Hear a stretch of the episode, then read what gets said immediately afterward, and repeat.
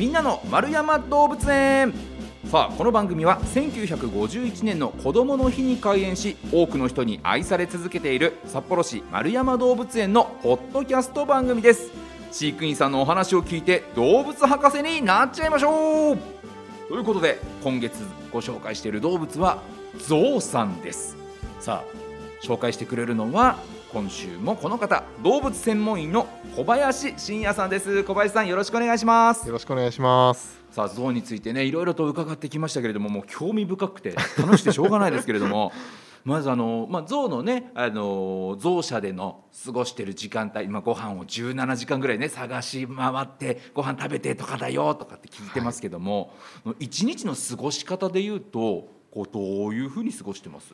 そうですね、まあ、ほとんどがその餌を探して食べ歩いてる、うん、あと、まあ、プールに入って水浴びしたりですとか、まあ、寝てたりですとかね、はいはい、そういった感じになりますね。結構遊ぶみたいなこともするんですか？そうですね。丸太使ってこう丸太でなんていうんですかね。ちょっとこう投げてみたりですとか、はいはいあとあの V ってわかります？プラスチックのの海とかに浮いてる、はい、あれをこうチェーンとかでぶら下げてますと、はい、結構音出るおもちゃが好きみたいであの結構激しくこう頭突きしたりですとか。蹴っ飛ばしたりですとかなかなか荒いですね。荒い大丈夫ってお客さんにたまに聞かれるんですけど、はいはい、すごいゾウもテンション高くガッチャンガッチャン音出して遊んでますね。えー、えあの結構睡眠時間としては、はい、寝る方なんですか象っていうのは？そうですね、えっとうちの象で言いますと4頭とも平均して大体56時間はトータルで寝てますね。すごいですね。社会人並みですね。そうですね、はいはい、僕より寝てると思いま す。多い時ですと8時間ぐらい寝る場合もありますね。休日みたいな感じですね、えー。まあ、そういったね生態をお聞きしながらですけれども、はい、もう象についてもっともっといろんな情報を知りたいなというところで今回のテーマはこちら、はい、丸山動物園のゾウトリビア。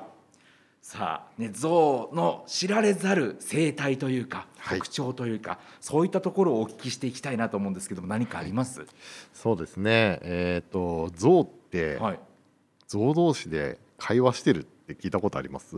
ないですね。喋るんですか？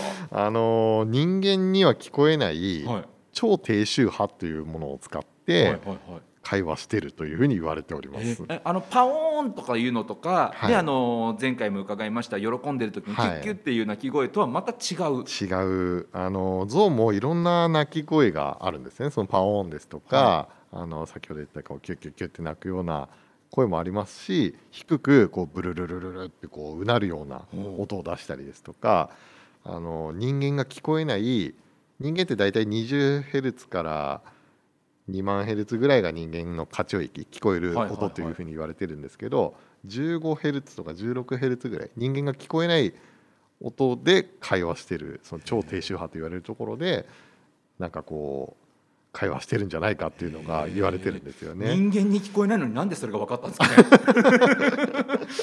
えー、でもそう調べるとそういうのが出てくるんですね。そうですね。会話っていうのはただその泣いてるとか吠えてるみたいなことじゃなくてちゃんとコミュニケーションを伝達してるんですか？なんかそんな感じに見えますよね。でちょっとこう僕もこの間いろいろな文献読んでて知ったんですけど、はいあのスマトラ沖地震って以前ありましたよね。あの時にあの象があの津波来る前に、はい、ああいう低周波ってやっぱり発生するんですよ。地震の時とか津波の時とこう人間には聞こえない低周波が出るって言われてるんですけど、はいはい、それに反応して、はい、あの真っ先にこういう丘の上まで走って逃げて、えー、であの子供とか人間の子供とかを背中に乗せて逃げたっていうのが事実としてあるんですよね。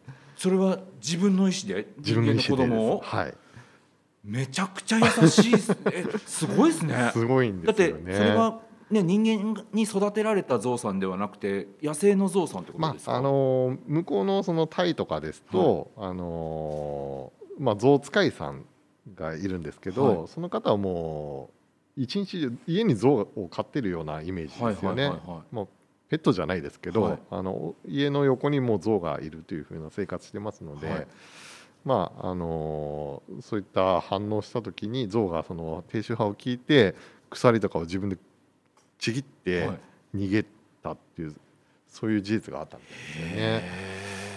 えでもねなんかあのゾゾウだけじゃなくて動物野生動物っていうのはこう人間にね懐くものではないと、はい僕は思ってるんですけど 以前聞いた話ですけどねなだと聞いてるんですけど、なのにもかかわらず別に懐いてるわけじゃないのかもしれないのにそれでも助けようとするんですね。そうですね。まあ当然その懐いてると思ってるのは人間側だけだと思いますよね。はいはいはいはい象にと象ですよ動物にとってはそんなに懐いてるというふうには思ってないと思うんです。僕もそういうふうに思ってますし、はいですのでまあなんでしょうねそういう助けるというのは象のどういうあの感情といいますかね、はい。よくわからなかっよくわからないですけど、まあ実際そういう子供を助けたっていうのがへ実際にあったみたいでーすすね。ごいですね。だからなんかもう勝手な人間の解釈ですけど心優しくて、はい。ものすごく頭がいいんだなっていはい。うことですね。そうですね。でまあ、丸山動物園で今そのその超低周波というのはい。を実際に測定する機械というのがありますので、はいはいあの大学の方と共同研究で、はい。実際にどういう時にそういう声を出しているのかっていうのを測定して、はい。まあ、ゆくゆくはこういろんなことをこう解明するはい。していきたいなということで。えーじゃあ何喋ってるかが分かるようになるかもしれないってことですか？そうですね。ちょっと時間かかるかもしれないですけど、はい。あの北海道情報大学さんと一緒に、今いろいろとこう測定してデータを収集しているところですね。えーすごい。じゃあいつか、はい。ゾウさんと会話できる日が来るかもしれないですよね。そうですね。うわすごい。本音聞いてみたいですね。そうですね。ね。ね実は実は僕のことそんな好きじゃないみたいなね。ねあのサービスでちょっとあの愛想振りまいてるだけですからみたいなことかもしれないですもんね。へえ面白いな。はい。えじゃあ他にもトリビアあったりします？そうですね。あとは象も汗をかくんですけど、ほ実はこう汗腺はい汗が出る線ってある一箇所にしかないんですよね。う、えー人間はね全身から毛穴から汗出ますけど、えどこだと思います？ーどこ、えーでもなんかゾウさんが汗かいてるってイメージないですよね。なんとなく乾燥してそうなイメージだから、えーでもまあ特徴的なところで言うと鼻？いや違いますね。違う。はい。どこですか？あの足はい。の爪ありますよね。はいはいはい。あのこう半円状になってる、はい。この半円状のところに汗腺があるので、はい。汗かいてる時、まあ、夏場特に見れるんですけど、はい。あの爪の上のあたりじわーっと濡れてたら象が汗をかいているということですね。えー。でもあったかい地域に住んでもともとね、生息してて北海道の夏ってだってねたかだか知れてるじゃないですか、はい。それでも汗かくんですね。そうなんですよ。オスのシーシュっているんですけど、はものすごい汗っかきで、はい。夏になるともう毎日朝から晩まで濡れてて汗かいてますね。へえすごい。だからあれですか汗かきすぎてこう歩いてると足跡ついちゃうみたいなぬ濡れる足跡ついちゃったりするんですかね。そこまで汗っかきではそこまでではない。あ失礼いたしました。へえいや面白いな。知らないですね。汗をかくことすら知らなかったですからね。そうですよね。へーだからちょっとそれこそ夏場のこうゾウさん見るときにはい。あんまりこうね鼻とかはい。耳とかばっかり見ちゃって、そうですね。足見ることあんまないけど足要チェックですね。そうですね。面白い。他にもあります？あとはですね、まあ、人間もそうですけど人間って歯が生え変わりますよね。はいはいあの乳歯から永久歯はい、乳歯永久歯って生え変わりますけど、はいあの乳歯があ永久歯に生え変わる時は乳歯がこうポロッと抜けて、はい下から永久歯が生えてきますよね。はいはいはいで永久歯抜けてしまったらもう生えてこないですよね。はい。象は実は5回生え変わるんえですよ。ー、えで五回五回？5回も生え変わるんですよ。それももうみみんなそうなんですか？ゾウは？そうです。へであのちょっとこう生え変わり方も特徴がありまして、はい。えっ、とまあ硬いものを結構噛むのでせん昔の洗濯板ってわかります、はいはいはい。ギザギザの。ギザギザのねはい。あれでこうすりつぶして食べるようなイメージなんですけど、はいはい。まあ、当然使ってると摩耗してきますよね、うん。ツルツルになってきて歯もちっちゃくなってくると抜けるんですけど、はい抜け落ちるとその後ろにあった歯が前にスライドしてくるんですよね。ほロケット鉛筆みたいなことああですね。そうですね、はい。懐かしいですね。前にスライドしてきます、はい。で、えっと、後ろにまた下から生えて、うん。こうそれこそロケット鉛筆のよううん。に抜けて後ろから来てまた抜けて後ろから来てっていうのが5回生え変わりますえ象って大体ね60年ぐらい生きるよって伺ったことがありますけども、大体それでいうと12年に1回ぐらい生え変わるイメージですね。大体それぐらいの単純計算でそれぐらいになりますよね。え虫歯になったりはしないですか？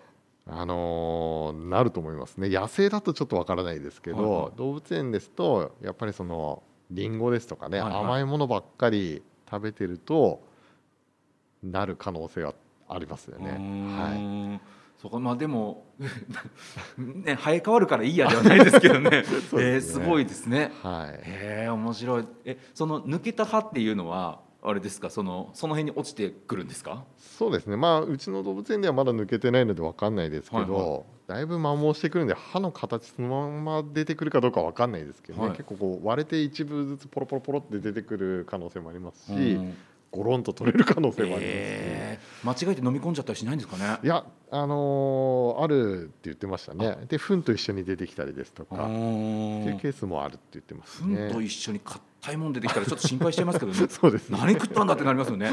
えー、でもいずれじゃあ丸山はい動物園でも、そのゾウさんの歯が抜けるよってことがあったら、はい。もしかしたら抜けた歯がね展示されたりみたいなことも考えられますよね。はい。わそれは楽しみだな。ねなかなかこう見られないですし、はいタイミングよく。ちょうど抜けたタイミングで なんか落ちてるよみたいなそういった珍しいケースを見られるかもしれないですねす。ね。いや面白いななんかもうトリビアがはいどんどんと出てくる、もう泉のようになっておりますけれども、まあ、こういったお話もねなんかあの動物園に来ると、はいね、タイミング良ければ耳にできる機会っていうのもあるわけですよね。そうですね。はい、なのでぜひともね皆さんも丸山動物園足を運んでみてください丸山動物園のホームページでは日々動物の様子やイベント情報も紹介しています。ぜひチェックしてみてください。ということでこの時間は象について象のトリビアについて動物専門員小林信也さんにお話を伺いました。小林さんありがとうございました。ありがとうございました。